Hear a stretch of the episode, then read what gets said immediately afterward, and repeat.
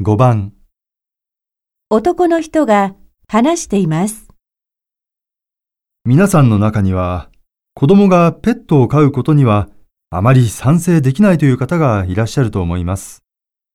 相手は生き物ですから、ちゃんと世話をしないと死んでしまいます。だからダメだというのもわかります。しかし、私は同じ理由から、ぜひ子供たちに生き物を飼って育ててほしいと思うのです。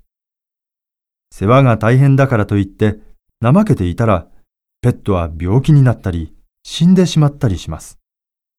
上手に育てても、年を取れば死んでしまいます。そして、死んでしまったものはもう戻ってはきません。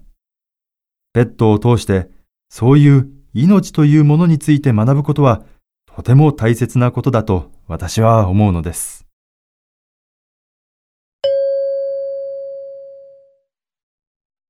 男の人は子供がペットを飼うことについてどう考えていますか？1、どちらかといえば賛成だ。2、どちらかといえば反対だ。3、積極的に反対だ。4積極的に賛成だ。